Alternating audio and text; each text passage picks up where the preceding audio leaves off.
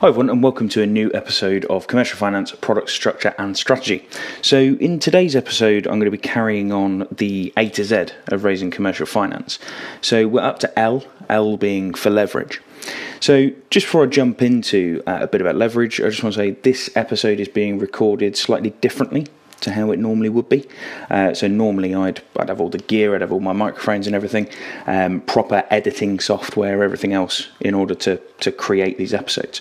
Um, but actually, what I wanted to do is is record the audio straight into my phone uh, using an app called Anchor.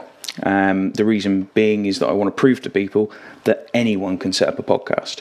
Um, so there's a lot about sort of you have to have all the gear, you have to have all the editing software, everything else. You don't. You just need a phone, the ability to waffle, which I'm very good at, uh, and you just need to be able to talk into your phone. So, for anyone who doesn't believe that anyone can set up a podcast for free, download the app Anchor and you can start up a podcast yourself. Um, so, it'd be great to get some feedback on this episode. Uh, if anyone thinks that the quality is poorer than it normally is, um, if anyone for any reason didn't enjoy the episode, or if you think the audio is better than it normally is, it'd be great uh, to get some feedback because this literally is being recorded in my kitchen through a set of headphones into my phone. So, yeah, it'd be great to get some feedback. So, into the episode. So, L is for leverage. So, if you were to Google leverage, you'd be met with two definitions. The first definition of which is to use something to maximum advantage. So, if you take that from a finance uh, standpoint, lenders expect you to leverage those around you you're not a contractor or project manager, unless you are, in which case you are. But if, if you're listening to this as a uh, sort of property investor or, or newbie developer, you haven't got that project management contractual experience. So chances are you're going to bring in an external project manager, you're going to bring in an external main contractor in order to come in, lay the bricks on site, do the refurb, whatever it may be. So lenders expect you to leverage off of their experience. So as I've mentioned in numerous previous episodes and in a lot of Facebook posts, you want to be leveraging off your solicitor, your main contractor, your project manager, your finance broker, insurance broker, mentors, accountants, architects, and planning consultants. You want to be leveraging these people's skill sets. They've spent either years going to university, years setting up their own businesses, years making themselves experts in those fields. So, what you don't want to do is try and become a jack of all trades and a master of none because actually you can create a team around you where everyone is a master of their trade. So make sure that you're leveraging off as many people as you possibly can. Um, when you're getting your investment pack ready, uh, obviously make sure that you mention everyone who's within your team uh, because whether it's going to a lender, private investor, whoever it may be going to, they want to see that you've got the team around you in order to deliver the project that is what they're looking for at the end of the day. They want to make sure that you can deliver what you're actually setting out to do. So, the second definition that you're going to come across is to use borrowed capital for an investment, expecting the profits made to be greater than the interest payable. So, again, when it comes to raising finance, leveraging assets is both a good thing and a bad thing as well. So, it can be a good thing if you're leveraging against assets that you already own, as it allows you to release funds to then go and purchase other properties, other investments. So you may have a house that's worth a million pounds, may have a mortgage of four hundred thousand pounds on it. In theory, as the long uh, as long as the lenders deem that you can afford it, then you could, in theory, release up to another five hundred thousand pounds against that property if it's your own house or another £400,000 if it was a buy to let. So the reason being is that you could leverage up to potentially 90% on your own residential mortgage or 80% on a buy to let. The money that you would release in that scenario could then be used to purchase other property, which in theory, the income from those should cover their own mortgages and they may even be able to cover the mortgage of the property that you've just leveraged against. So, in theory, that sounds wonderful uh, and could obviously help you to expand your portfolio quickly.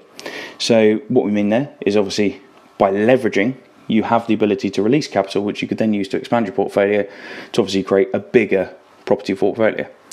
However, what happens if the market drops? So, obviously, we're if you're listening to this pre October, uh, obviously, we're expecting uh, Brexit at the end of October. Uh, who knows what's going to happen with the market at that point? If you're listening to this post October, Brexit may have already happened, or it may have been kicked down the road a bit further. So, obviously, we don't know what's going to happen. The market may drop. So, this is when leveraging your portfolio to the maximum actually becomes a bad thing.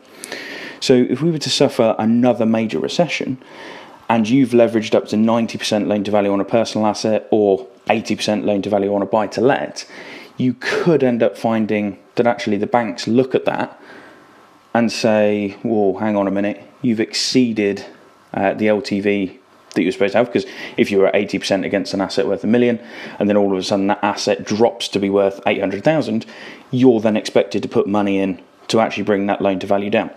One important point on this, just going off on a slight tangent, is make sure you check the wording within your loan document. Uh, this is really, really important because you need to make sure what happens in that scenario. So, are you expected to put money in? Can they just repossess? What What is the scenario if you drop? Uh, so, sorry, if you exceed the LTV uh, that that the lenders have set in place. So, make sure you understand what happens in that scenario. So, in September 2017, uh, the Prudential Regulation Authority, uh, or PRA, if you want to shorten that, uh, move to try and counter this from ever becoming an issue. Um, obviously, with all of these things, they make moves to try and reduce the risk of these things happening. They introduced a new scheme where portfolio landlords would have their affordability tested across their entire portfolio if they had four or more mortgage buy to lets.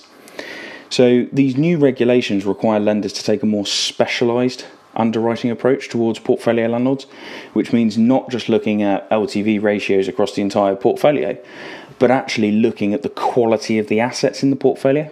Um, those that are being purchased, are they of a good quality? Is there a concentration risk? The experience of the business owner, maybe their overall financial position, uh, track record of the portfolio. The uh, borrowers need to be able to come up with business plans as well. Uh, that's a new thing that's been introduced as well. So, this approach is aimed at ensuring that landlords can afford that debt that they're taking on. So, if anything was to happen within the market, you're not over leveraged. And that, that's essentially what we're, we're trying to move towards is, is a market where uh, borrowers are not over leveraged on their assets. So, whilst the buy to let market is being regulated further, there's quite a scary trend uh, emerging in the market at the moment, uh, and that's that bridging lenders and development lenders are actually starting to allow higher LTVs than ever before. So this is mainly down to the fact that obviously it's an unregulated market, um, as well as the fact that more and more private investors are actually entering this space as lenders. So it's very much a race to the bottom at the minute. Um, everyone's dropping rates, everyone's getting rid of an exit fee, reducing their arrangement fees, increasing their loan to values it, it's turning into quite a quite a worrying trend. Um, now, that's not to say that these products aren't good. They are good if they're used in the right way. So, on the face of it, I mean, it, it sounds wonderful. Uh, it, it, being able to get higher LTVs on bridging, on development. But when this finance comes at a premium interest rate, you really need to ensure that the project has enough profit to swallow the costs. Again, if the market were to drop, you need to have a plan in place and understand what your exit is going to be. So, bridging and development lenders are notoriously more aggressive with repossessions. So, make sure you've got an exit in place, obviously, to avoid that. Now, if you ever listen back to some of my other episodes, obviously, I've, I've spoken quite passionately about exits. Um, I'm very, very passionate about ensuring that if I get anyone into into finance, that they can get back out of it again. So, what I would say is, whilst leverage can be a very good thing, just be wary uh, of the bad side of leverage. And in fact, actually, by over leveraging yourself, you really can start to put stress on the portfolio. Or if you're developing, uh, if you've over leveraged yourself and actually the market drops, how are you going to get out of that deal? Uh, because the last thing you want to do is build 10 million pound houses that are stuck on the market and can't move um, and you've over leveraged yourself to a point where the site needs to be repossessed because it just sets you back years.